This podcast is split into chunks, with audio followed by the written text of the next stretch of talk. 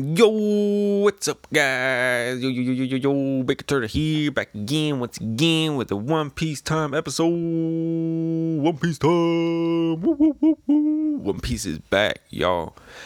Yeah, let's get it. So, this episode is reviewing One Piece manga chapter 959 titled Samurai. You guys can read the chapter right now for free on the Manga Plus app or the Viz Shonen Jump app. Don't don't read these scans, guys. Please support the official release. The translations are better, the art is better, everything is better. It's released the same time worldwide as Japan. It's free, legal, everything. Like what more could you want? Yeah, maybe the the scans are here like a couple days early, like 2 days earlier. But it the two days are worth the wait, guys. And please support that. That way, you know the the authors like Oda can be supported, all that stuff. Anyways, so yeah, I I review chapter nine fifty nine. I also review anime episodes 906, 907, which is includes the Romance Dawn adaptation. That's pretty cool. And uh yeah, so I hope you guys enjoy this episode and uh, it's a long one, but you know the manga review is pretty in depth and interesting. A lot of key little things are brought up through the chapter, and I go into more detail about that in the review. And um, I hope you guys like the episode. And uh, yeah, so if you guys want to uh, follow me on Twitter, Baker Turtle 17, uh, if you want to listen to more episodes, but other than that, let's just let's just already get into the episode. Yeah, it's already long enough, right? Yeah, so let's get into it. Let's go.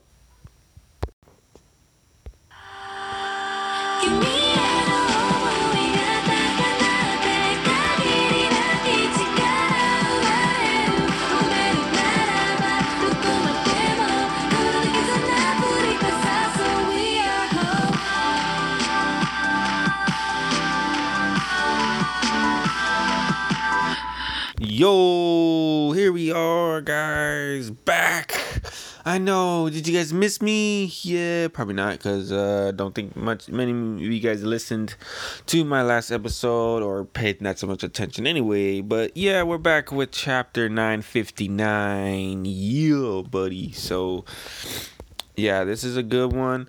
Uh, we're back from the two week break. I did, even though last time, you know, if you guys listened to it, I did say that I might do an episode in between the break about my Act 3 predictions and stuff like that. I still want to do that, so I'm, maybe I'll try to do that this week. But yeah, so um yeah, so let's just get into the episode. The chapter, all that stuff, 959. As you guys should know, the uh you can read the chapter for free. Yes, I repeat that, for free on Manga Plus. It's an app. Um you can download it, Manga Plus. It's free or you can download the Shonen Jump app, which is the app I will be using. I think I feel like it's better. You know, the the spread is better. You can turn it sideways, so the two pages can can show. And I, I just feel like it's more organized that way. And uh, yeah, so Shonen Jump uh, Viz app is also free. You know the if you guys do not want to um, pay the two dollars a month subscription to read all the uh, library, then you know that's your prerogative. But yeah, it's free. If You don't even have to sign up for nothing. So, chapter nine fifty nine. Let's get into it. All right, guys. Forgive me if I um, sound a little stuffed or I have uh, some sniffles. I have been sneezing a little bit. I'm kind of in the back room um, where it's a little dusty and stuff. So yeah, um, let's go. So chapter nine fifty nine. Hold on, here we go. Titled Samurai. Okay. 959 Samurai. Let's do this. So on the cover, we're back to um, Bege's Oh My Family uh, cover story, volume number nine. inside the country, Dressrosa, scarred by battle. So as we can see, we can uh, you can see Capone just landed. He's uh, Dressrosa. We can see the Flower Hill.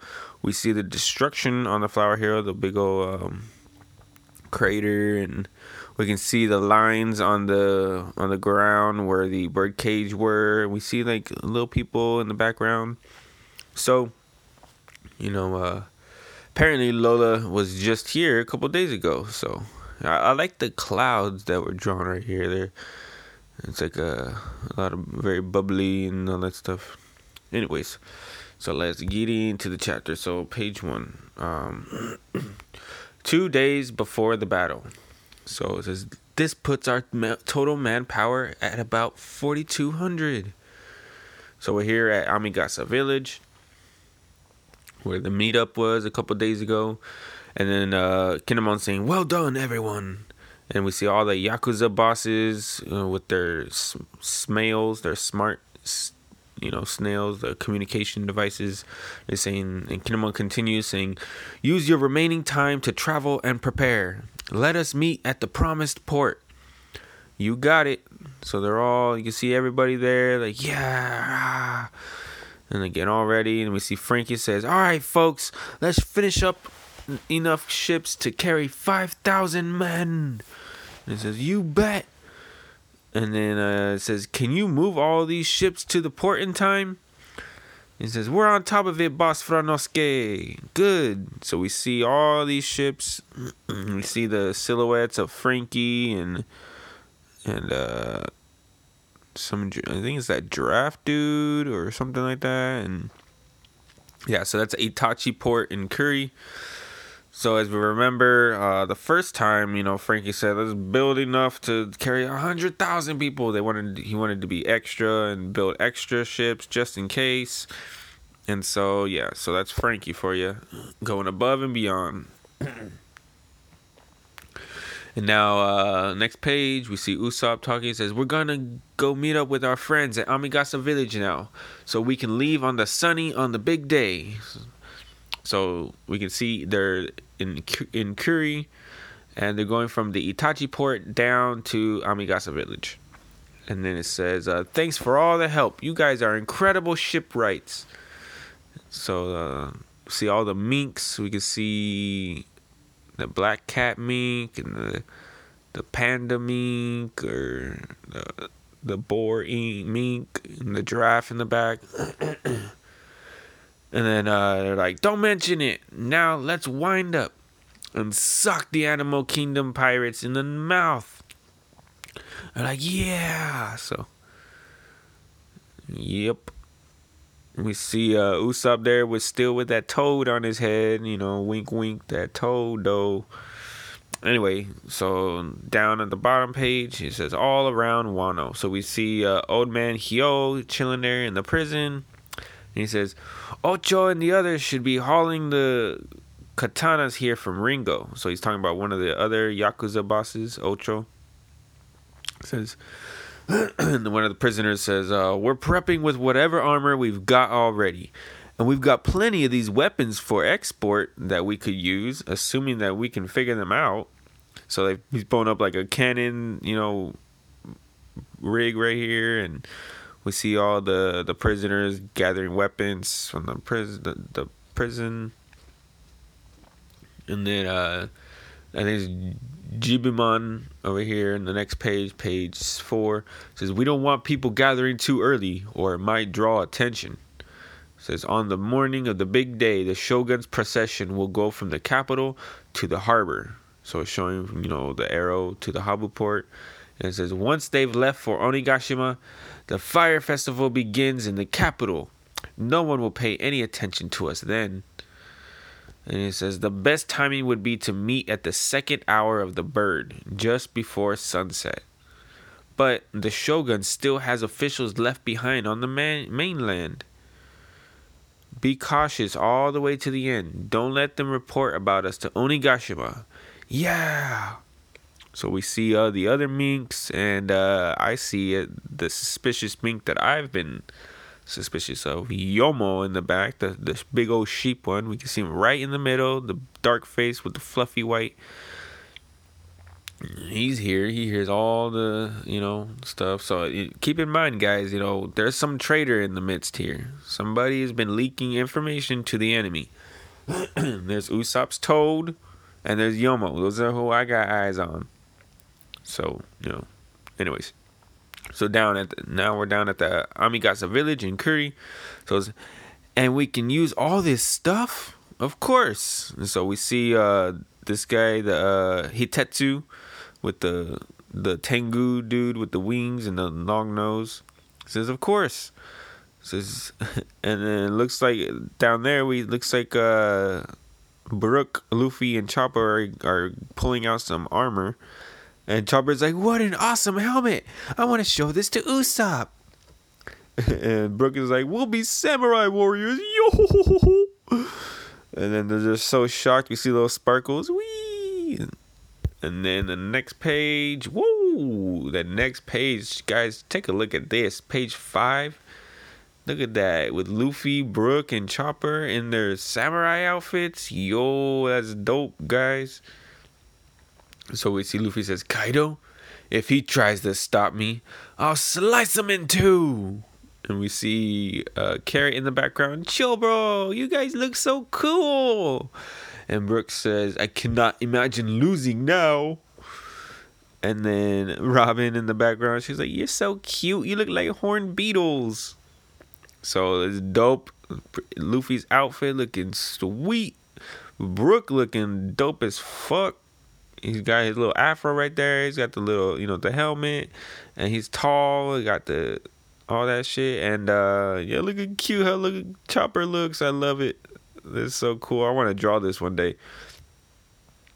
And uh if you guys remember, I don't know if you guys remember or know about this, but way back, I think it's chapter 310, way back in chapter 310. Right now we're 959, but 310 Oda drew a cover, like a um, a color spread, um, and it featured Luffy in this samurai outfit. You know, Oda loves to draw his color spreads and like with his his characters in different outfits, and he likes to experiment and just draw a whole bunch of different stuff he loves to draw. And so, you know, he did at the time he wanted to draw Luffy in a samurai outfit, just like unrelated to Wano, just you know you would want to, you know, draw him in a samurai outfit. And so he used this exact uh, outfit, and you can see the same pattern of the Kozuki uh, crane on the, the pants and the swirls. It's the same one. Yeah, go take a look for that. And uh, anyway, so down at the bottom we see Sanji Zoro talking. He says, "Why don't you put on some of that stuff too?" And Zoro's like, "Nah, it'll only slow me down." And Sanji's like, "Yeah, that's why your bounty's lower. Just throwing that shade. And then Zoro's like, Enma, slice. He slices off another part of the mountain. Whoosh. He's like, whoa, watch it. Don't make me end you. That said Sanji. And then we see Nami down here looking all pissed. What do you two think you're doing? So they're all just over there fighting and stuff. So and then next page, Robin continues and she's like, Orochi said it's winter at the entrance to Onigashima. And Nami's like, it's so it's cold? And then uh, uh, Sicilion and Wanda is like, what do you mean entrance? And Carrot's like, the seasons are sharply different all over Wano. We can we but we can handle the cold thanks to our coats. And then we see we get introduced to Dogstorm's musketeers. And then Sicilion's like, the climate is less of a concern to us than the weather. The big day should be a full moon, but it will be useless if it's hidden by clouds. So they're, you know, they're trying to utilize their uh, Sulong forms. And so Nami says, that's true. If all of the minks transform like Carrot, there'll be a huge battle force. Garchoo! And then it says turning Sulong depends on the luck of the moment. What's more important is just that the is just that the cat viper and the guardians arrive here in time. And Chopper's like, "What's the matter, Luffy?" And we see Luffy looking very determined and ang- looks mad or just, you know, very serious with a frown. And then the next page says, Big Mom's already here, but Jinbei isn't yet. Even though he was the one who helped us escape from her. And then we get a little flashback to remind us. He says, Allow me to hold down the end of the line. Don't forget, Jinbei, your captain is me now. We'll be waiting in Wano, so you better show up. And we see Jinbei paying his respects to Luffy. You know, he's now he's officially part of the crew. You know, he officially separated from Big Mom, gave her back the socket cup, declared his, uh, you know, joining the Straw Hat Pirates at the tea party. And now uh, Luffy claims, I'm your captain now. So you know, he's officially part of the crew, but he's been MIA since chapter what 903. It's been 50 something chapters since we last seen Jinbei. And we don't know what happened to him. And, and just like Luffy just said, Big Mom's already here, but Jinbei isn't yet. So, yeah. So we see Zoro's right there when he's talking, and he mentions Big Mom. So everybody should know that Big Mom's here now. So, yeah. Anyways, Luffy continues. He says he made up his mind. He joined our crew. And Zoro says, "Yeah, we'd be, we'd be happy to have him." And he says, "There's still time. I'm sure he'll come if he's alive." And Luffy says, "Yes, he's alive. He'll come." So just a little Oda just reminding us, "Hey, I haven't forgot about Jinbei." Anyways, um, then we're here in Ebisu Town, outside of the flower capital. Ushimitsu Kozo came by, but I haven't heard of any thefts in the capital. Still, here's the gold. We can't take part in the fire festival tomorrow, but at least we can buy some water to drink. And then that's in Ebisu town. So Ushimitsu Kozo is still here. Hmm, interesting to note. I'll talk about that when I go through the review, but let's continue with the with the page. So in Okabore town in Kuri, we see Hold'em. Um, he's he's holding up one of the villagers, and then he says, "We burned down the bandits' bridge." But they didn't come back to get vengeance on us, and the crops at the farm are still being stolen in huge quantities. You must know something about this. And then he says, Well, do you? And he's like, nope, not a thing. And we see like little pss, pss, murmur, pss, people talking, and a little a little bubble says, they say the samurai are prepare, preparing for a big raid. So they're all whispering with each other. It says, could that be what's behind all of this? In that case, we can't have them figuring it out. What should we do? And then the guy's like, Hold'em's like, hey, what are you guys whispering about over there? And then Otsuru comes and that's Kinemon's wife. We get a little Oda box for her. And she says, I will show you. Just don't hurt anyone here. So she's uh, taking on the responsibility for the missing food. He says, and they're like, oh, Otsuru? And he Hold'em's like, show me so you know something. She says, you'll see if you'll follow me. It's a long trip, however. And then she's thinking, I'll handle this. I won't let them find you. Just bring us back to the Kozuki days. And she's thinking, do they have so many people that they need a great amount of food for them all? Are you here in Wano somewhere, Kinemon? I was stunned when I saw Kikunojo. Otsuru, please don't sacrifice yourself for us. It's all right. Our dream of stuffing ourselves full before we die has been fulfilled. And she's thinking, what? What? And Hono's like, oh, yeah? So now the villagers are taking the blame and they don't want Otsuru to take the blame. Then next page says the night before the battle. There it is. I see it all right. So we see some of the beast pirates here with their wonky smile fruits half human, half animal. And it says, and then on one of the smails, it says, then do as you're ordered. Well, all right. So we're at Kuri Beach and we see the Sunny in the in the in the cove. And look, it looks like they found her. Says if you want it done, that's easy enough. We see Sunny's face and then kaboom! A big ass explosion. Bombs away! So they throw the bombs and explosions and they, you know, allegedly blow up the Sunny, you know it's hard to believe. It seems like another uh, red herring or whatever, like another um, just sleight of hand. It's you know not. I I can't take this seriously. Um, hard for me to believe that the Sunny just got blew up right now. So he says, "Just do as I say." And we see uh, a map of Wano. The next page Page 11 it says next. It says bridge between Kibi and Udon. Are you sure? This bridge is vital to the area. Shut up. Next. And then boom, they explode that bridge. Said when this is over, we'll just rebuild it. So that's a, another bridge between Ringo and Hakumai. That got exploded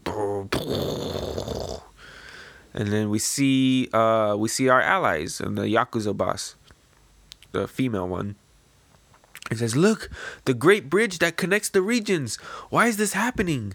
Now we can't cross to the other bank." And it says, "Next." And then we're here at Itachi Port in Kuri. So this is where the ships were, where Franky and them were, and they built all those ships. Kaboom! They just destroyed all the ships here in Itachi port in Kuri. It says none of these ships can sail now. Very good. and then uh, we're at the flower capital. So this is Orochi. You know, he's using his paintbrush thingy. He's like crossing off different parts of the map. It's like I still have not seen the samurai for myself, but we're to believe they flew here from 20 years in the past? From that burning castle? Hard to believe without seeing their heads in person. Hard to believe even with seeing them, I imagine.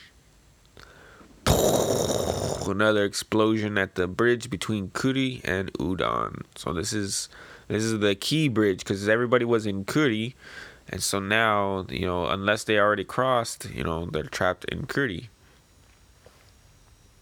And then, uh, uh, well, I think there's another bridge from Kuri up to, uh, not Udon, but Kibi? Yeah, anyways. So Orochi continues, so it's hard enough to get my vassals to believe the story, and then that idiot Yasuie had to go and make it worse. And so we get a little flashback to remind us of him saying, It was just a little prank. Wah! He made it out to be a joke, but the intel is solid. Consider my words to be nonsense at your own peril. I have the power to act upon them. So we get an evil Orochi here. And now we see the map of everything crossed out. So uh, we see Kuri on the left. You know, everything's been cut off except Kibi. So Kuri to Kibi is open. But from Kibi to Udon, everything to Udon is um, destroyed. And then, except for the flower capital, none of the bridges to the flower capital have been destroyed. Um, Kibi to Ringo is still there. So, technically, if you want to make a line, you can go from Kuri up to Kibi, across to Ringo, or you can go through the flower capital. I mean, we we have to go through the flower capital anyways. But those in Ringo can go through the flower capital. Those in Hakumai can go through the any any point to the flower capital is open. So that's interesting. But everything else is blown up. So from each region, except Kibi and Ringo. But yeah, it's all crossed out, and Tokage is all crossed out too. So it says if I cut off all the routes to Koka- to Tokage Port, what will you do then? 4,000 men? Very impressive, but not one of them will arrive there. Hear me, Akazaya ghosts. You will taste the despair of being utterly alone in the world. You will not even have the chance to attempt your revenge.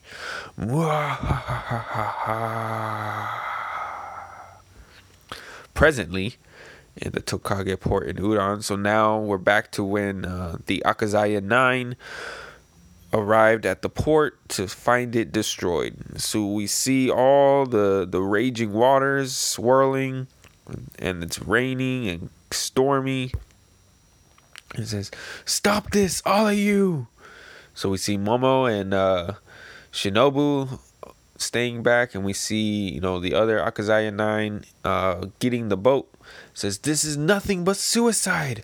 Let us turn back for now to wait for another chance.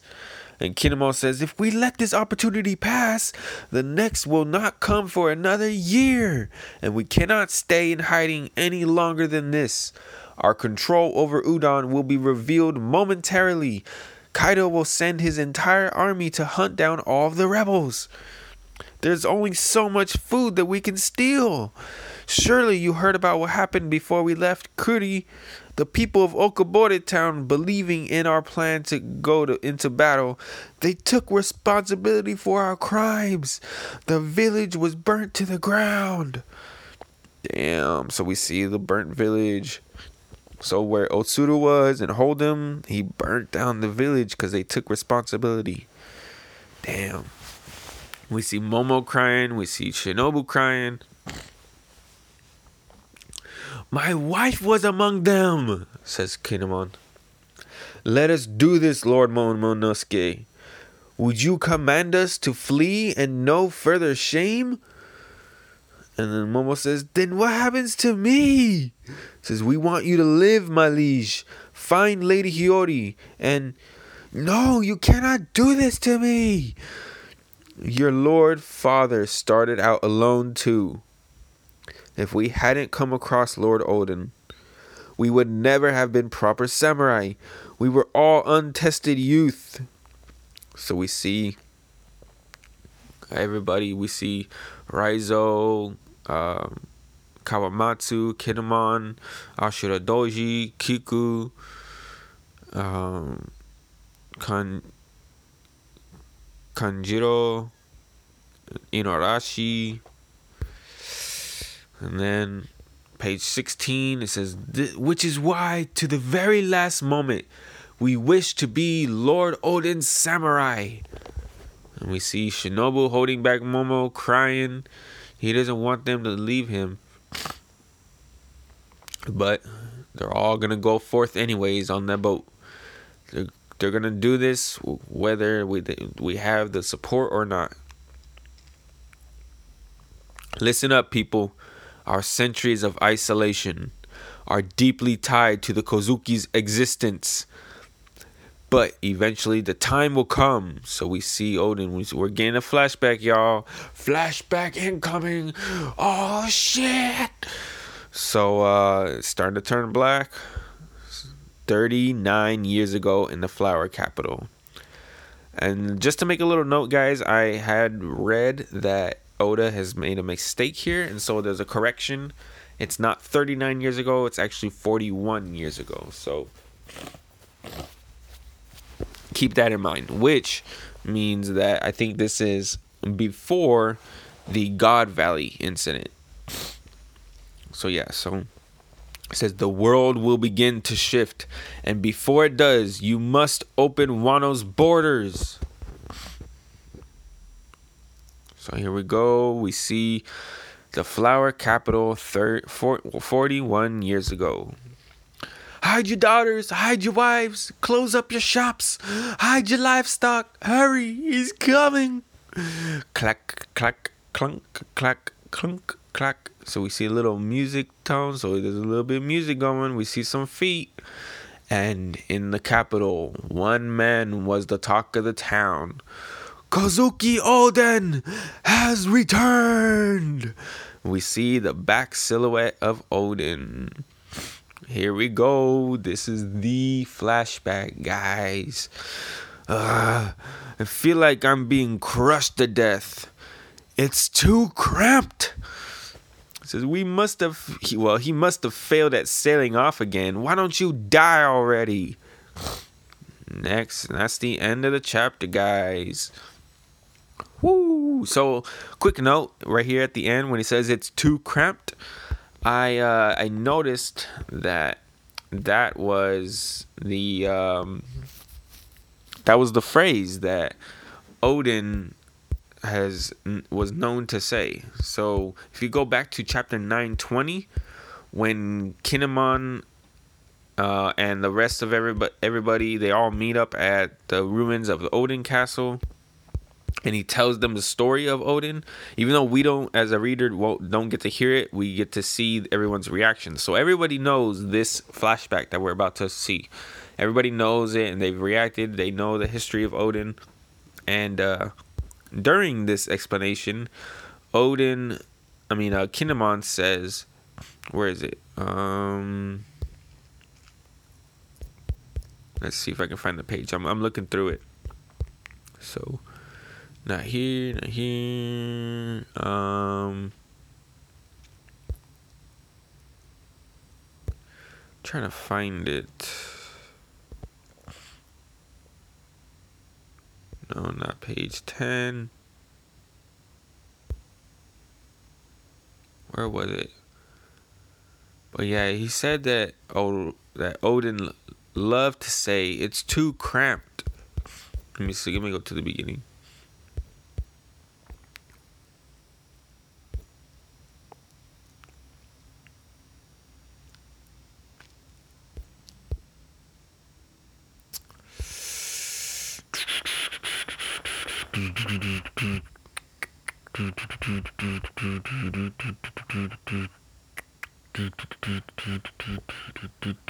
Yeah, yeah, yeah. Here we go. Page four, where we see Zoro. So he's explaining. He's saying, you know, how how Oden created Paradise Farm and he was the daimyo of Kuri at age 20, etc., etc. And then he says they dug out a river, built a dock, and connected to other towns and people. Lord Oden loved to say, It's too cramped. So I, I read that earlier because I was the other day. I just I, I felt like I because um, in the anime we're close to this to this um, to this part. We're close to the part where um, Kinemon tells the story of Oden should be maybe like four or five episodes now and so i was just kind of reading through the chapters to, to anticipate what was going to be coming in the anime and i read that part and i i kept i remembered it and right now when the flashback starts in you know the latest chapter we see oden say I feel like I'm being crushed to death. It's too cramped. So that's that seems to be important. Um, very like a catchphrase of him. He feels like it's too cramped, so maybe he wants to spread out and you know expand. Uh, Wano, and so this is the flower capital. And like during the flashback, it says that he can he built canals and, and bridges and roads and all that stuff. So he's probably the one that connected the flower capital to all the other regions, and he made Wano what it was anyway, so we're about to get the flashback. So I'm gonna get into the review. So let me go to the beginning of the chapter. Let's go through it. So uh, you know we're two couple days behind, and uh, Kinemon's telling everybody. So here is when you know this the trader I think has to be here, uh, because this is when we find out all the information about like Lord like that Hiyori is still alive, that we have 4,200 people um, that the Sunny is parked on the coast and and all the ships where everything's at. So this is where the meeting spot is. Everyone's connecting, everyone's communicating, and um, somehow Orochi finds out about all this. And so I think the trader is here somewhere. So there's my suspicions are, of course, Usopp's Toad. That thing has been there the whole damn time, y'all. Like he's been watching listening, all this shit. So there's Usopp's Toad. Then, um, you know, my suspicion is Yomo, that mink, that bastard mink. He's the only one in freaking Zou that didn't fight. If you go back and read the, through the chapters, you know, every mink, even the kids, fought Jack and his army. You know, everybody were fighters. That's what they said. They're they're natural born fighters. The minks, everybody can fight. And but lo and fucking behold, that fool was clean, spotless, not injured at all, just straight chilling. Nami was sleeping on him after the battle and all this stuff, and and he just seems a little suspicious to me. He's been here, you know, as we can see on page four. He's right there in the middle, like literally in the middle of the whole page, right there, real small, black face with the white. And uh, yeah, so he's there. He's probably my number one candidate. Um, but yeah, it was still suspicious. Hard to you know, you know, because we do know that the traitor also is the one that led Jack to Zou, because Jack had a Vivre card to Zou. So to me, that means it must be a mink. To me, that that low key crosses out uh, Usopp's toad. I just like saying Usopp's toad because it's funny because of the little gag going on. But yeah, my my number one is Yomo the mink and he's been listening and there all along. He's been with uh, the other minks and Wanda and them. Anyways, so then uh, yeah, so there's the ships. I want to. Th- I think um, it's interesting to note that a couple chapters ago, when Franky said build enough ships for a hundred thousand men, right? You know, he was exaggerating, but the whole point is that he's overachieving here. He's making more ships than necessary, and I think think that is key here because when Orochi destroys the Itachi port, maybe those are the ships that were left behind just in case and maybe the real ships, Franky and them, they took them. Um, maybe. So, I don't know. That's just a theory, just a thought. And then, um, and then we see Luffy, Brook, and Chopper with their armor and all that stuff. So we know, you know, obviously, we know nothing's really gone wrong. You know, with with the way we know stories get told, there's always like, oh snap, something happened, but it turns out, oh switch, nope, actually we're good. You know, nothing's gonna happen to the, the good guys. But that that's what that's what makes this storytelling really great because you know when you watch a movie like a superhero movie or something like that you know the good guy is not gonna die in the movie. You know he's gonna win. Like you when you go see a movie you already basically know the outcome. There's a good guy there's a villain the good guy is gonna beat the villain. So the whole point of watching the movie though is when you want to see what happens. You want to see how he overcomes the adversity. You want to see the how right? And so oda's doing that just now. You know we are seeing them getting we're seeing the how, and that's what's intriguing. Like it looks like everything is against us. There's Kaido, nobody's beat him. He's the strongest creature in the world. You know, um, he can't even kill himself. And then you know the numbers. There's thirty thousand versus four thousand. Um, you know, Luffy already got destroyed by Kaido, so how the hell are we gonna beat Kaido? You know, all this, all these things against us, but how are we gonna? We know we're gonna overcome it, but how? Right? And we see, and now we see in the present that everything's been destroyed. Nobody's meeting at the promised port. You know, it seems like everything is going wrong. So how the fuck are we gonna do this? Right? So we see some banter between Sanji and Zoro. That's cool. It doesn't seem like there's really any ill will with Zoro and Sanji, with Sanji leaving the crew um, to join Big Mom. And as I said earlier, Zoro knows Big Mom's here. So it's not like he's blaming Sanji for that. I didn't see anything like that. Uh, it may come up in the future, maybe if Big Mom's becomes an issue, and Zoro is like, oh, if this wouldn't be this wouldn't be happening if it wasn't for you, Sanji. You know what I mean? Like that could happen. I can see that happening. But as we, as far as we know, uh, a lot of people thought that once Sanji and Zoro first see each other that Zoro was not gonna accept Sanji coming back, just like he didn't accept Usopp coming back. Um, he wanted him to apologize and all that, and uh, and as far as we know, Zoro's cool with Sanji being back. You know, he left the crew and now he's back, so no issue here. So Anyways, another interesting note. I feel like this is something maybe some people are, just glancing over, but Robin said that Orochi said it's winter at the entrance to Onigashima. And then Sicilion, a, a piece of qu- a quote here that I find really interesting is that he says, "What do you mean entrance?" So yeah, what does she mean entrance to Onigashima? What does that mean? Like, and it's winter? Is it is that to be taken literal? Like at the entrance, right when you get there, it's winter, um, or maybe it's code for something. Um, who knows? But anyways, they're not worried about the climate. Just they just want clear skies so they can go Sulong and then we hear Luffy talk about Jinbei. So that's another important thing. I feel like that's very key here. Uh, Jinbei is going to show up really soon. I would say within the next 10 chapters. I'm, I'm just going to predict that. So by, for sure, by 970, um, Jinbei will be in the story. That's my prediction.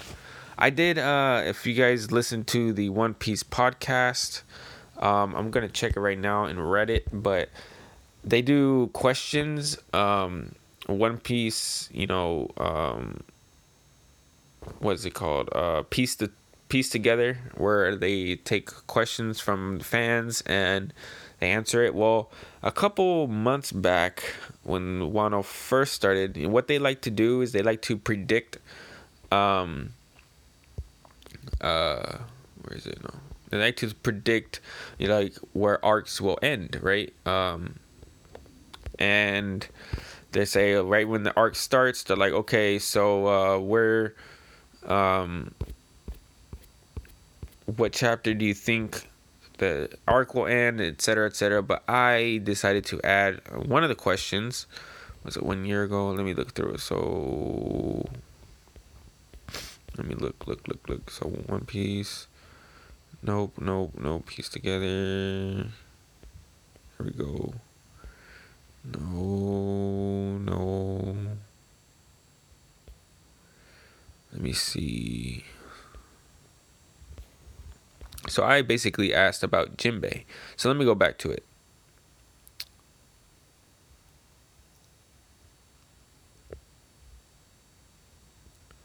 So here I'm talking about Kawamatsu.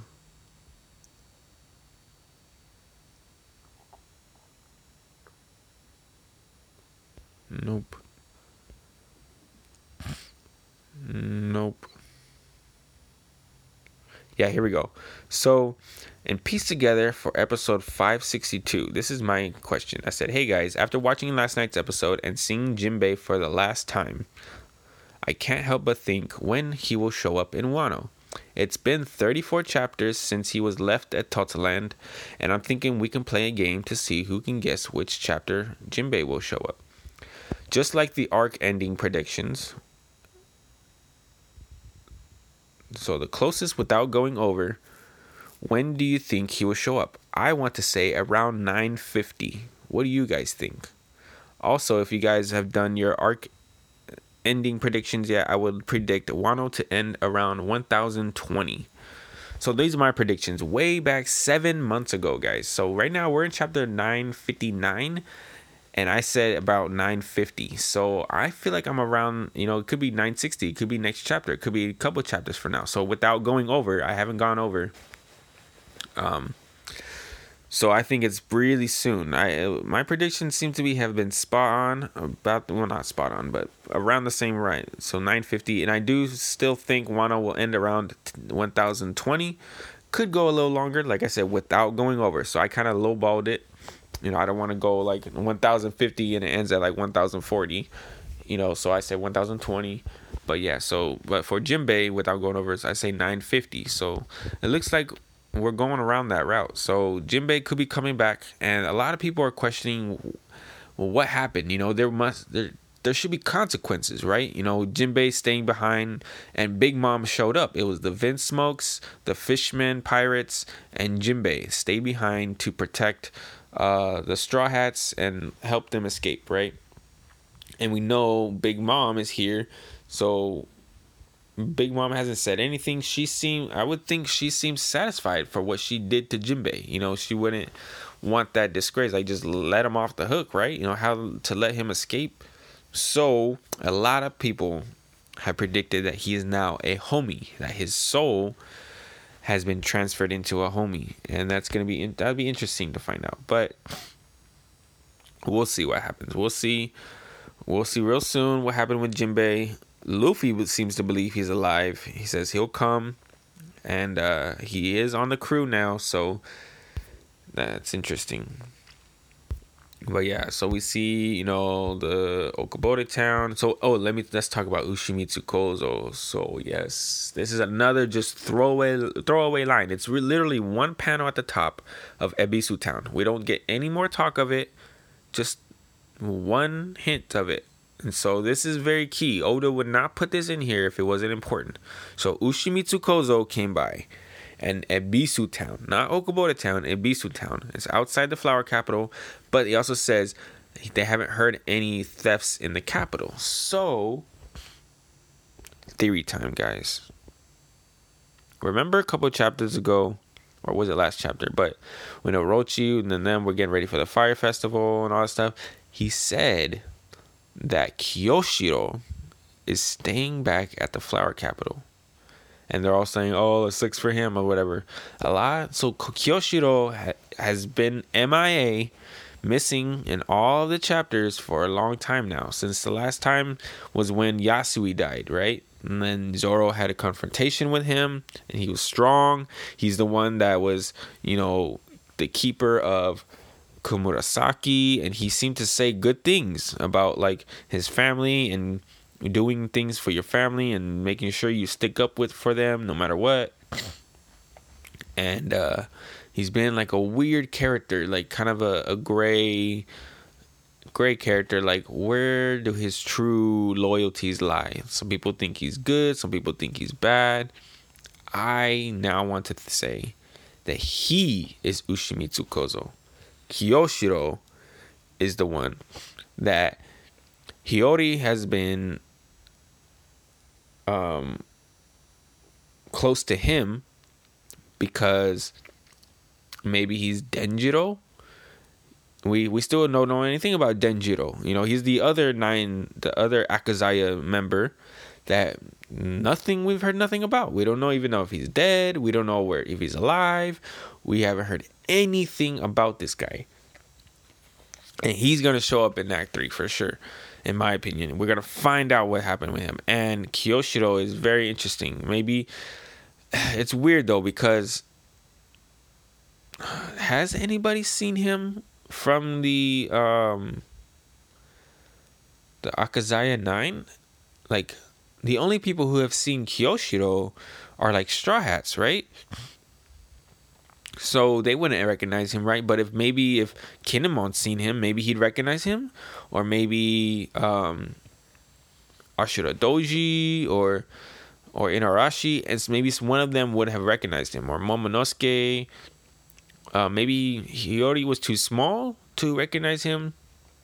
I don't know, but Hiyori was with Kawamatsu, and then she left and she became Komurasaki, the Oiran and, uh, and then she was under Kyoshiro. So maybe Kyoshiro knew who Hiyori was and changed her identity to be Komurasaki to protect her. And maybe he's the one who's Ushimitsu Kozo who's been under in in this in the in the shadows, you know, keeping making sure the people of like Ebisu town or a lot of stuff have been getting, you know, the the money they need for food and stuff like that. Maybe he's he is one of Orochi's tr- most trusted, you know, uh, advisors. He's the Yakuza boss now, you know, after Hyo is gone. So, but yeah, so Hyo knows about Kyoshiro, right? But would he know that he is one of the Akazaya Nine? It's a good question. But the fact that Ushimitsu Kozo, the Witching Hour Boy, is still around is very important here, guys. Don't let that slip by. And uh, yeah, so there's that. We do know that Hiyori is hiding somewhere, right? She said when she said she left, she didn't want to meet her brother before the battle. That would just leave two emotions and all this stuff. So she's she's apparently safe, right? But Orochi, the last time you know, the last chapter, I think, um, he knows that she's alive and he told them to find her, right? But there's also Law lurking in the back, right? Where's Law? Where's Law and Bepo and Shachi and Penguin? Where are they? You know, we didn't get anything about them yet. And, you know, there's a lot of explosions and bombs and all this stuff going on. Maybe, maybe. Whew, I just had a theory. What if Law did the room and then the shambles? He switched um, the Sunny before it got blown up. I don't know, but that, that seems too out there because it happened like really quick. He'd have to have been there timing it perfectly to time it right when they dropped the bomb, switch, and then you know, real quick. But I wouldn't put it past Oda. He did that. He pulled that bullshit in Whole Cake Island with the, with um, you know, the the ship of the Fishman pirates, and all that shit. So that was weird. Anyways, so yeah, so we get to see we see the Sunny get blown up. Apparently, I don't believe that at all. Um, you know, maybe maybe it did get blown up, but it didn't do much damage because of the Adam wood uh, that Franky used to build it. But there's no way that it got destroyed. No way. Maybe injured at best, but yeah. So that doesn't mean anything to me. So they blowing up the bridges. That's important. Um, Orochi, you know, he, he he's being pretty smart here. You know, you you can't really put anything past Orochi here. He has been suspicious of the Akazaya Nine coming back this whole time. It's not like he was caught off guard. He has believed this for 20 years, been saying it. People laugh at him, but he hasn't given up. He he has intel that they're back. He's blowing up the right places, all this stuff. But keep in mind, if you go to page 13, you see the map of Wano. We see places that were not blown up. And get this, guys. So, you know how all the bridges to the flower capital are free? And like from Kuri to Udon is is free. I mean Kuri to not Udon. The Kuri Udon is blown up, but Kuri to Kibi is free. Kibi to the flower capital is free, and the flower capital to Udon, and the flower capital to Hakumai, and Ringo the flower capital. All that is free. You know, the ones connecting it is the flower capital. And guess who's in charge of the flower capital? Kyoshiro. Maybe this is the time that Kyoshiro reveals himself to be Denjiro and helps out the alliance and says, Y'all can come through the flower capital. Now that Orochi is gone, I got this. I'm in charge. We taking over Wano. So maybe Wano's about to be taken over because Kyoshiro and the alliance are now gonna take over and head over. But maybe you know, you know they're a little late. They have to wait. But yeah, so you know, a lot of things swirling in my head, guys. Um, so we see, you know, basically now we're at the present time at the Tokage port and Akazaya 9 are gonna go, you know, on the stormy the stormy seas to Onigashima on the little boat and we see Momonosuke and Shinobu stay back. So that's key. So it seems like Shinobu is going to be in charge of Momonosuke. He tell they tell him to find Lady Hiyori, right? That he doesn't know exactly where she is, but we got to find her. And Shinobu is is staying with him. A lot of people are suspicious of Shinobu. Um, she's ex Oniwabanshu, so that's interesting. Um, We'll see. But then now we're getting the flashback. So we're starting the flashback by him saying, "Listen up, people. Our centuries of isolation are deeply tied to to the Kozuki clan's existence, but eventually the time will come. The world will begin to shift, and before it does, you must open Wano's borders." So, theory time. Centuries of isolation. And what do we know about the Kozuki clan? You know, back in Zou, Remember when um, Inuarashi, Nekomamushi, Kinemon, Kanjuro, Raizo, and Momonosuke were all talking, and there was the red poneglyph, the road poneglyph, and we're all talking. And what did they reveal about the Kozuki clan? That they're the ones who made and carved out the uh, poneglyphs. They're the ones with the sea prism, the sea prism stone. You know, the the mysterious stone that emanates the sea's presence and all that stuff, the magic behind that. The Kozuki, they're the only ones who can carve through the poneglyph. They made the poneglyphs, so they know about the Void Century. They're the ones who made all that. Does the Kozuki clan know about the freaking Void Century? Centuries of isolation are deeply tied to the Kozuki clan's existence. So the Kozuki clan exists, and they isolated Wano for a reason. What's in Wano, guys? Something's in Wano. The obviously the road poneglyph that we know that Kaido has, but maybe there's more. Maybe there's secrets to the Void Century. Another poneglyph that is not a road poneglyph, but a regular poneglyph. And remember, I think I think when Robin was sneaking around, she, found out that there was more than one poneglyph here. You would think, right? You know, this is Wano, where the originators of the poneglyphs exist.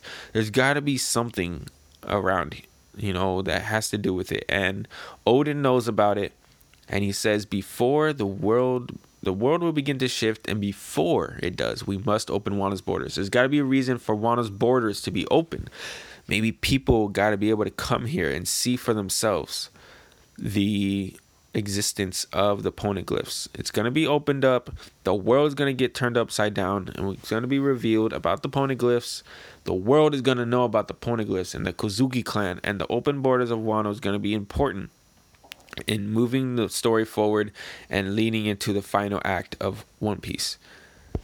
And here we go. 41 years ago, this is going to be the big flashback, guys. If not for maybe the Roger one later on, maybe there will be a flashback of exactly what happened with Roger and and Raftel and and all that stuff, but this one is important. Kozuki Oden has returned, and we're to finally probably get his reveal next chapter. No break, so that's gonna be cool. So we see we see him with his two swords. We see his little freaking tie, like the samurai tie thing around him. So he's probably the yakuza. I mean, not not yakuza. The uh, yokozuna, the best sumo, whatever. We see him, so should be interesting. And he says it's too cramped. So this is where we end it. And uh, that's where I'm probably gonna end this review and uh, lead the thinking to you guys. What do you guys think? Um, should be very, very interesting. This chapter opens up a lot of questions for me, a lot of theories for me. I'm gonna later on. I do want to to have like a a separate uh, podcast episode about Act Three and everything we know so far and uh, maybe theories about what will happen and the ramifications and the repercussions and consequences and all that stuff. So, yeah, keep me keep me to my word though, guys, because I will feel more pressure to do it if I have listeners. You know, if you are listening right now, please comment, message me, say I love the podcast. You know, please do the third act um prediction video i mean uh podcast you said like let me know you're listening um and then you know and then I'll do more and look like obviously I will feel motivated to do more of these if I know you guys are listening. Otherwise, I'm just doing this for myself. And that's fine. I'll do it for myself. I have been so far. And but the thing is, is I do it at my own pace right now. But if I feel pressure from you guys to you guys want it, I'll do it more. I'll do it and uh, I'll feel I'll be happy to. Um, but as, as, for now, I'm just doing it at my own pace when I want and the things on what I want to do but yeah anyways i'm gonna end the review here i i do have the anime recap coming up next so stay tuned to that i have the two episodes episodes 906 and 907 i believe yeah let me go check real quick uh, my la- my latest episode of one piece and uh, if i reviewed yeah, I reviewed anime episodes 904 905 in the latest one. And this one, I'm going to be doing 906 907. I watched those today. 907 being the Romance Dawn episode. That was pretty cool, interesting. I love the animation. But let me, you know what? Let me just get into it, the next section. So, uh, yeah. So let's just get into the next segment.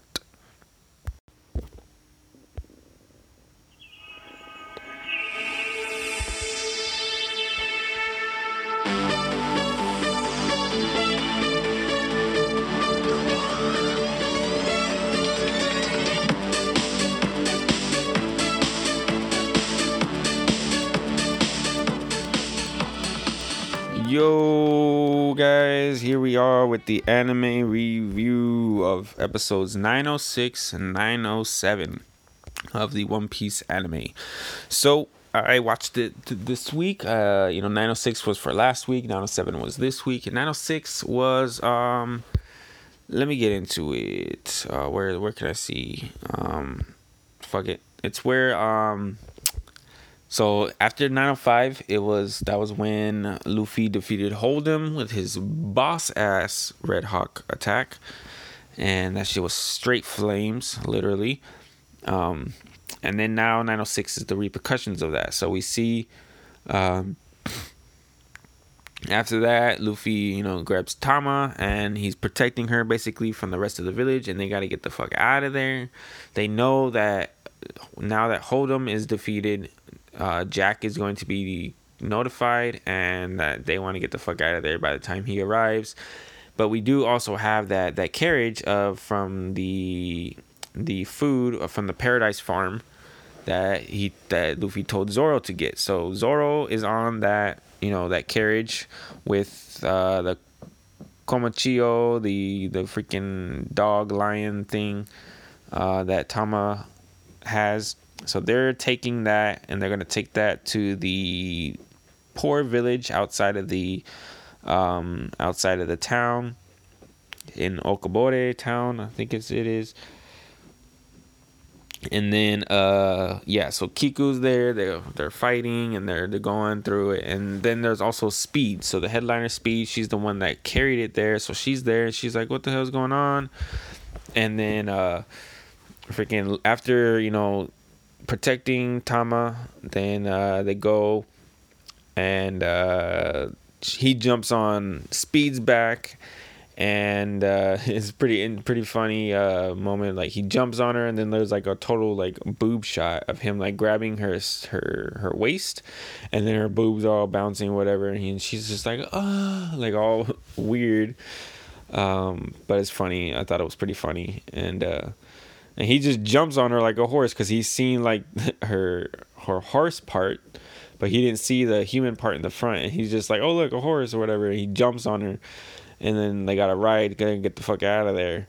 And uh, a little difference here from the anime and the manga. In the manga uh, I believe, let me double check, but I believe Tama used her kibidango and she just kind of just shoved it in her mouth. And she didn't really like give it to her and ask her.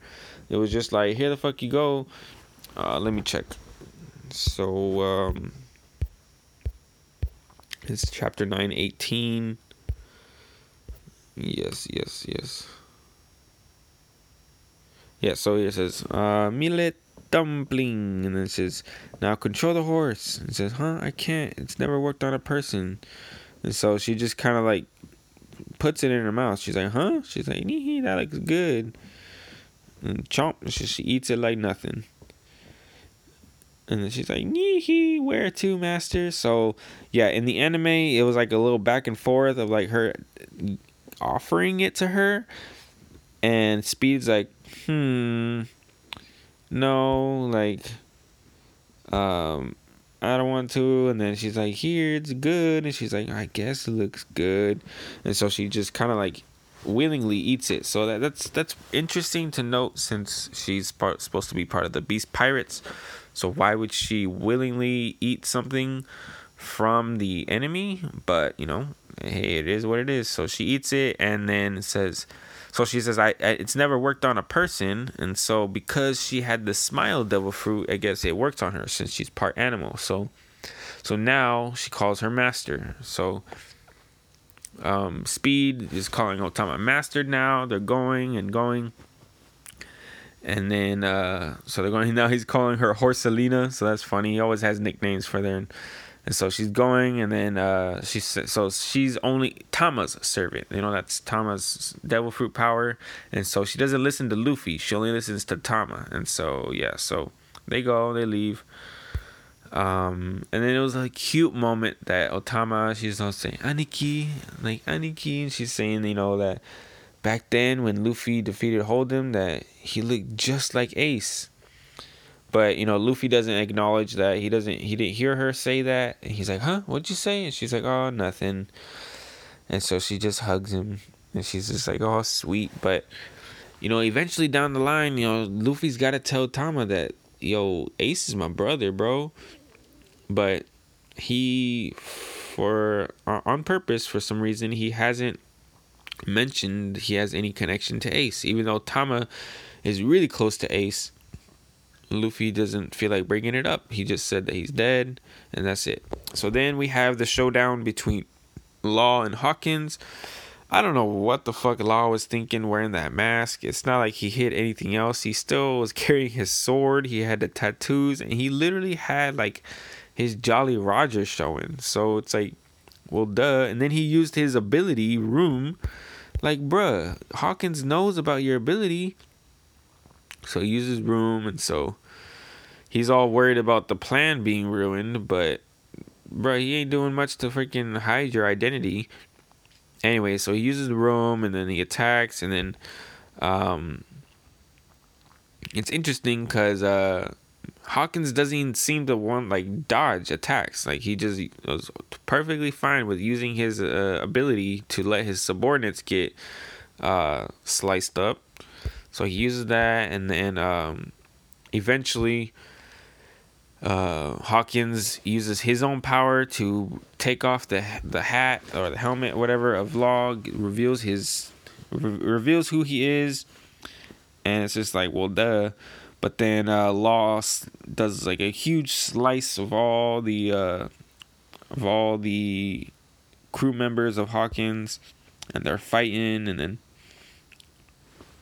and then he's also saying like a little note. He's like, murder isn't my style because I am a doctor. But I find that interesting since he was like the surgeon of death, and he was the one that, in order to get the warlord position, he presented like a hundred like hearts or something like that. So I don't know.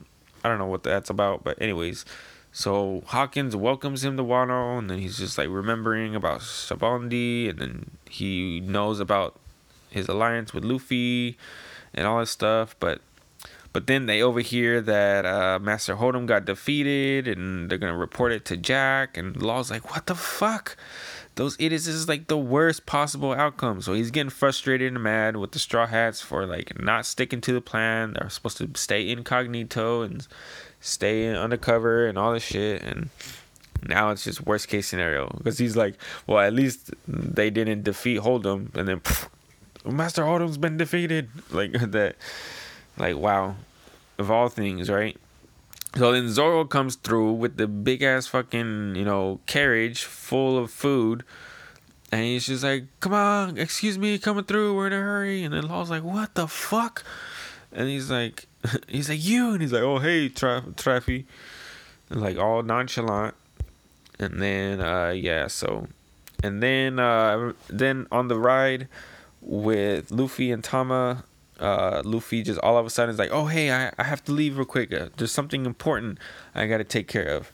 And so he leaves, and I remember watching the episode like, what the, what, what did he leave for? I didn't remember him leaving. You know, I just remember um, him being with Tama, and then all of a sudden he's not. So I went back to the manga chapter, and uh, yeah, he just like one minute he's with Tama, and next minute he's just like gone. And uh, I'm I'm uh you know to stick with just like the anime you know portion of it. I'm not gonna reveal what happens next, but those of the manga readers, you guys should know that you know where he goes next. That you can look on it. It's, you know chapter nine eighteen. But anyway, so uh yeah, there's that, and then I think that's it. That's where the episode ends with the uh, the food carriage being taken. It's about to be taken to the Okobore town, and we're yeah. So yeah, and that's the end of episode nine oh six. It was it was okay. Uh, it was pretty good. I like the the, Law and Hawkins fight. And then you know the little the cute moment between Tama and Luffy was cute. The whole Horsalina thing was pretty funny. And uh, yeah, so we're moving the story along. Um, should be picking up from here. Uh, act one should be ending pretty soon, probably within 10 episodes, I want to say. Um, yeah, so then episode 907 was the Romance Dawn. So that that's an interesting one. I watched that with my daughter. Uh, it was hard to kind of explain what that was. You know, she's only five, so she doesn't really understand what like a uh, a pilot is for like a, a an episode. It's it's hard to say what like a rough draft or a beta is to explain to a five year old, but I try to explain it to her in the way that like you know, like when you first start something. I was trying to explain because she's like she likes to draw and color and stuff. So I was trying to tell her like you know when you draw something and then you like mess up or you, you kind of like you say like oh no I I, I want to do it this I want to redo this I want to do it over again. And so you kind of like forget that one and you do it again and this time you do it better. I was trying to explain like that's kind of like what Oda did. Like he did he did one version and then he's like, "You know what? I, I'm to do it different next time." And so he did the different. That's when we're watching now, you know, the first episode with Shanks and all that stuff. But uh yeah, so um so yeah, I explained it that way, and she kind of understood it. But, anyways, um, so we're watching that, and it was pretty interesting because you know it starts off with Luffy. He doesn't have the little scar under his eye, and it just starts off on the boat, and uh, he's just chilling there. And then he talks about, and one one thing that's very starkly different in this um, this version versus the version we know is that he talks about Peacemain pirates versus Morganier pirates, and he talks about how Peacemain pirates are are pirates who, you know, are adventurers and they're nice and all that stuff, and then there's Morganiers who are there to plunder and steal treasure, and they're the bad ones, right? Basically, the bad pirates versus good pirates, and that's like a very prominent theme in this version and I, I like to think that in his revised version, the one we know of now, even though there's no mention of Peacemains and no mention of Morganiers, that I still think he likes to keep this concept going of the fact that there's good pirates and there's bad pirates. And he doesn't really name them. He just likes the audience to just identify them. And the the best probably example of each is pirate i mean is that luffy is a Peacemain pirate obviously and Blackbeard is like the Morganier pirate. These are like the extremes. And so we have the two antagonistic pirates against each other. We have Luffy and his pirates, the good pirates, always like liberating countries, liberating people, and helping out and fighting bad guys and bad pirates like Crocodile and Arlong and, um, you know, stuff like that. So um, there's always the bad pirates and the good pirates, and like I said, that was more prominent in the Romance Dawn version right now. And uh, there was it's it's basically about the the what's his name uh I want to say Seal, S I E L E or something like that. The the the six horn dude, the bad guy he looked weird. He like Luffy was making fun of him, and he's he's still Luffy, the same Luffy, the same carefree. Like I don't give a fuck. I'm gonna say whatever I want. I'm gonna be like, you know, not be able to read the room, and he doesn't care about anybody being like supposedly strong. And then there's there's the character Anne. Um, I guess she's like the prototype version of Nami. She has blue hair here, but I think it's the same voice and kind of like same. Uh, like body structure, like same kind of character, but in this version it seemed like she was more competent as a fighter. You know she had a sword. There was a there was a, a scene where she had a one-on-one battle with one of the pirates and she had a sword and she kind of she basically beat him and she's like oh you underestimated me because i'm a woman. And so you know she was more of a fighter in this one and she had and the whole point of this episode was that she had uh, her best friend which was uh, uh, Ruku. It was a Ruku bird named Balloon. And a Ruku bird is like the last one of its kind. It's a mythical creature and it has like special blood and all this stuff. And uh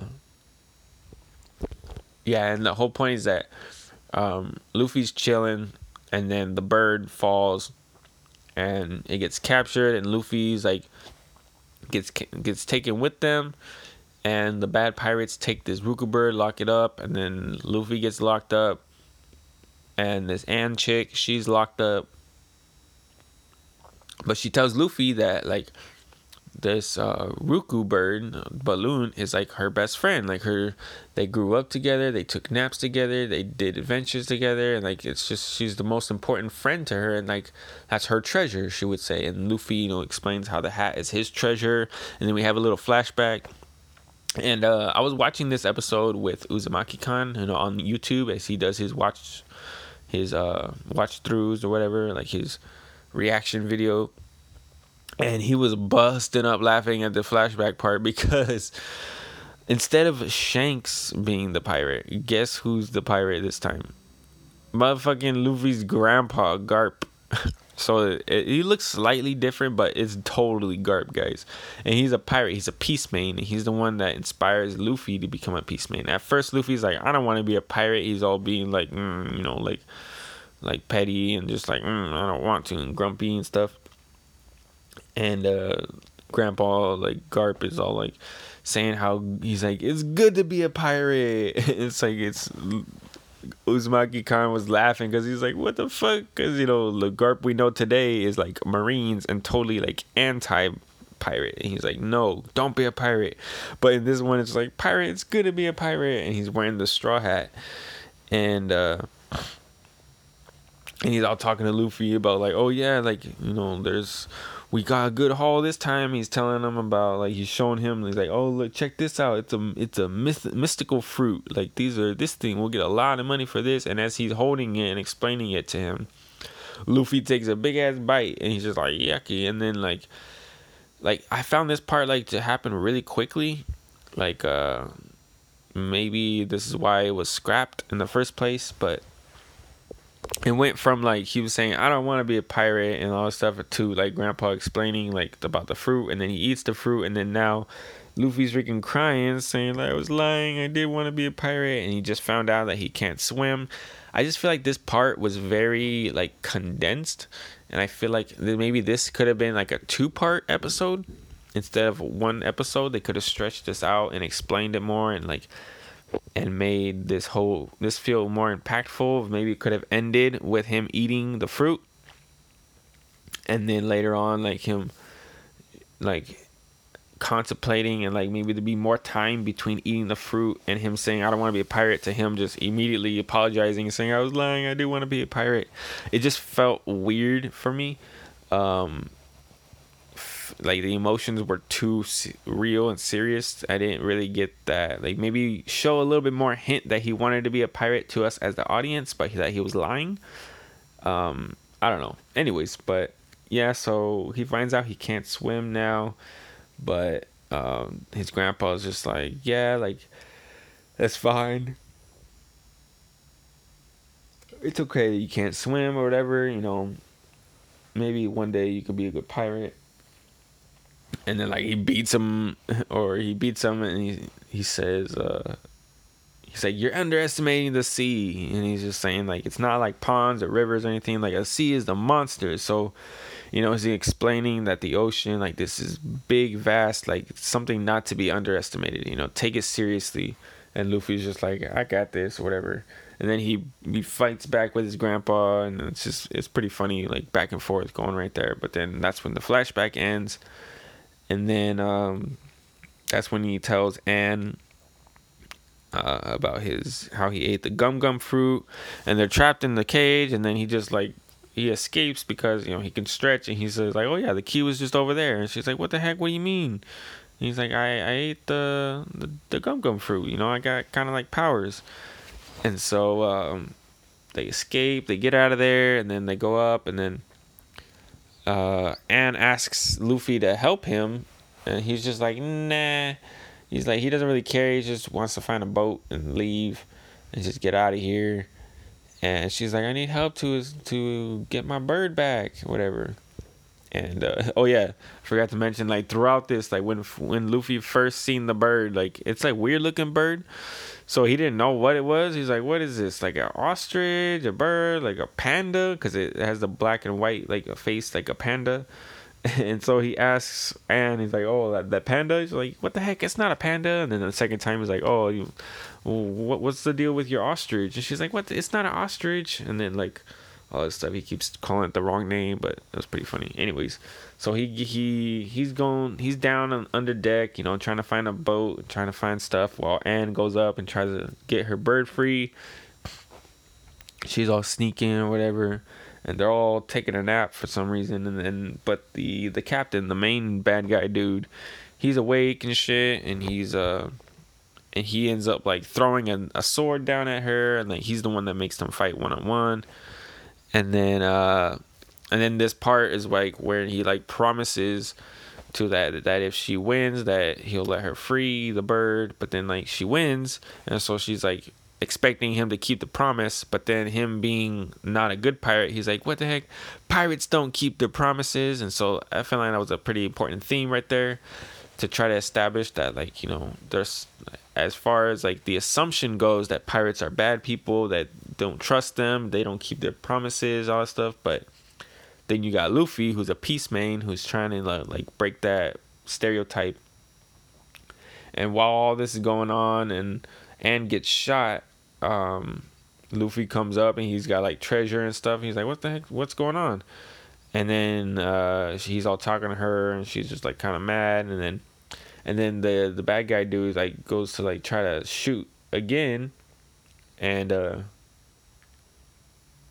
then Luffy just kind of like takes it on and everyone's like shocked but it, then that's when his powers get revealed and he shoots it back and he's all saying how he's a rubber man and then and then the dude tries to get a hammer like his his powers like i guess the devil fruit he has is like it's weird it's like it's kind of like it reminds me of if you guys watch My Hero Academia, um, that one girl. Let me try to figure out what her name is. Let me see. Um, it's the girl that can create materials, but you guys probably know. But My Hero Academia, um, Yo, Yoko Yokoyama. No, no, no, not her, not him um, female student. Let me, let me see. So she's one of the females. Oh yeah, yeah, here we go. Here we go. Uh, I missed it. Hold up.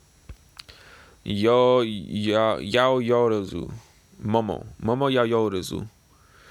So her, she has the powers to like using her body. She can create materials of anything. And but this dude, like, he could do that, but like, he can like throw like things and kind of like teleport things and like like uh, move things to telepathy. it was like it was like an all around power thing. It was weird, but yeah. So he had that, and he like created this hammer, and he smashed Luffy. He thought he got him that time, but then Luffy just used the balloon to like puff, up, and everyone's like, "What the heck? He's a monster!" And then and then the dude like chickens the fuck out was like peace out. He didn't want to fight Luffy, and he he takes the bird and like he pieces the fuck out on his like magic broomstick that he's flying.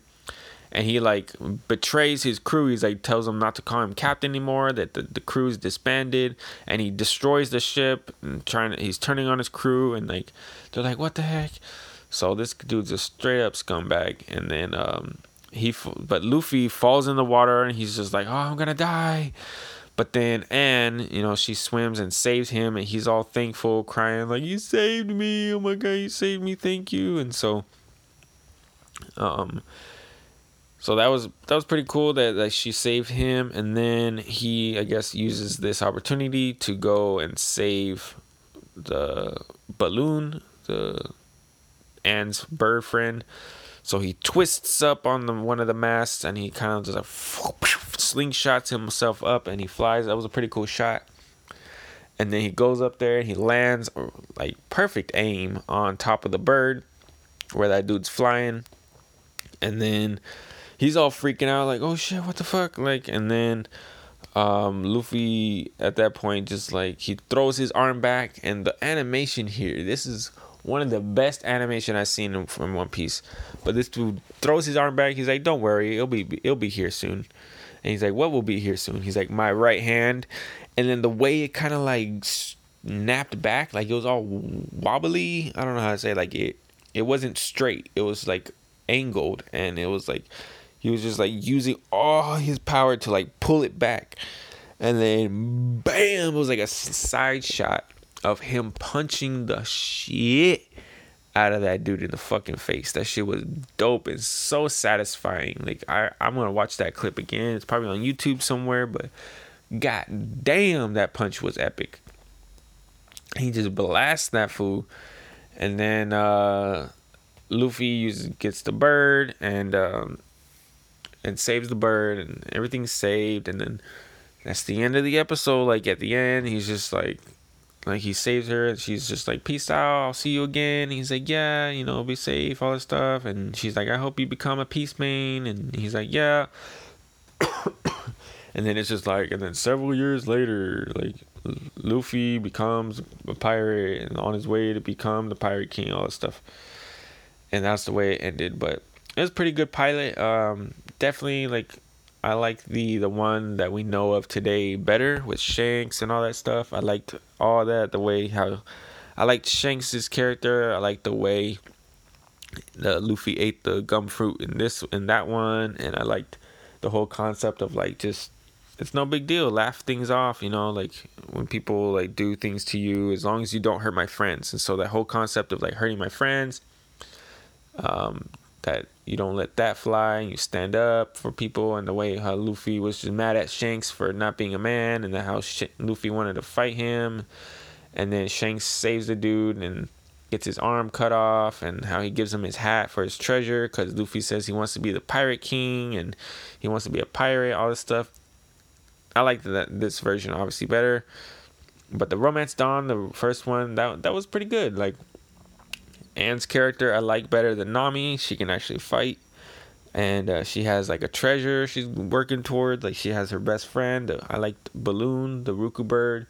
I like the they briefly touched on it, but I could totally see how the that storyline could go moving forward. Like the in the parallel universe, I can see him meeting Anne again, and I can see that bird being of significance in the future with the blood having magical powers or something like that and uh, this whole Peace Main pirate versus Morganiers pirate concept thing, and Luffy's grandpa being a Peace Main pirate, like all this stuff, I can see being, um, I can see it having a future, and I, I liked that. So, um, it was a good, it was a good episode. The animation was great. That's one of the big pluses about it. It was a weird animation type, but very effective and overall it was good. So um, yeah, I watched it with Uzumaki Khan. Uzumaki Khan is back, guys. I love it, and uh, he's uploading that fool. Like I remember when the episode on Saturday, the episode came out. This dude had his episode up that night, so this dude's on it. Um, he's back better than ever, and I'm glad. And so next week we'll be back with Wano. It should be the with the previews. It, it's about you know them arriving with the food to Okamura town and then they talk about you know the Oden Castle part. So they're gonna go up there to the Oden Castle. So actually, you know, probably like th- two, three episodes, we'll be hearing the Oden flashback. Not hearing, but like Kin'emon will be telling the the flashback to the crew, and we'll see their reactions and stuff like that. So yeah. Anyways, I've gone on long enough. This is a long episode. Um, thank you for listening. And uh, thank you for tuning in to my podcast. And I'm going to get into the ending segment now. So uh, let's get into that.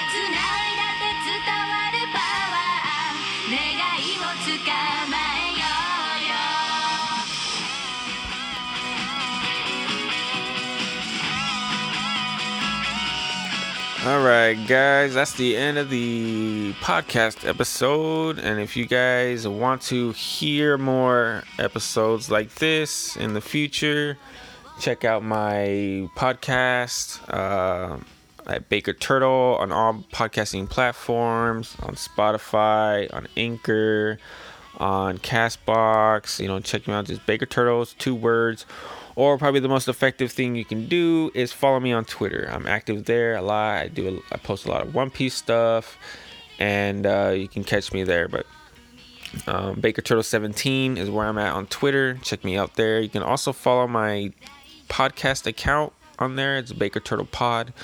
I'm also on Instagram. Um, that I've been doing Inktober of One Piece. So if you want to check out my Inktober drawings about One Piece, um, check me out on Instagram at Baker Turtle 17 as well. I also have my podcast uh, account on Instagram, Baker underscore Turtle underscore podcast there, and you can check me out there.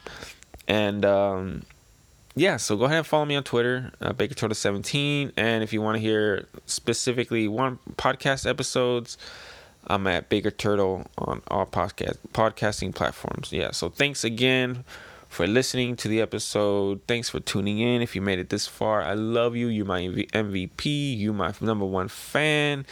And uh, I love you guys. So, again, as I always say every week, you know, I haven't gotten any inquiries yet, but if you guys want me to add more sections to my podcast, you want me to make this longer, you want me to add something, want me to do anything extra, if you have anything of, uh, you know, that you guys would like, just let me know, get comment, you know, say something to me, and, you know, I'll, I'll go about doing it. Um, I did have a poll up. Um, uh, the other day about who people think is the traitor. I will I will probably talk about that next time because the poll's not ended yet. But for the most part, most of you guys think it's an other. I put up it's is do you guys think it's Kiku, Shinobu, or Carrot? And other. Um, most people say it's other, so they don't think it's one of those three. Um, but sh- I think so far Kiku is at like 22% and so some people think it's Kiku. So that it's very interesting because of her connection with the Akazaya Nine. She not being one of the original ones, as if you guys know about the latest SBS question, um, Oda answered about the flashback and how it didn't look like Kiku, and he's like, right, it looked kind of like Whitebeard's one of Whitebeard's commanders, Izo. So he said that'll be revealed later. So you know, this is wait and see about that, but anyways so thanks again for listening to the episode um i love you guys and again uh take care many blessings and i will see you guys next week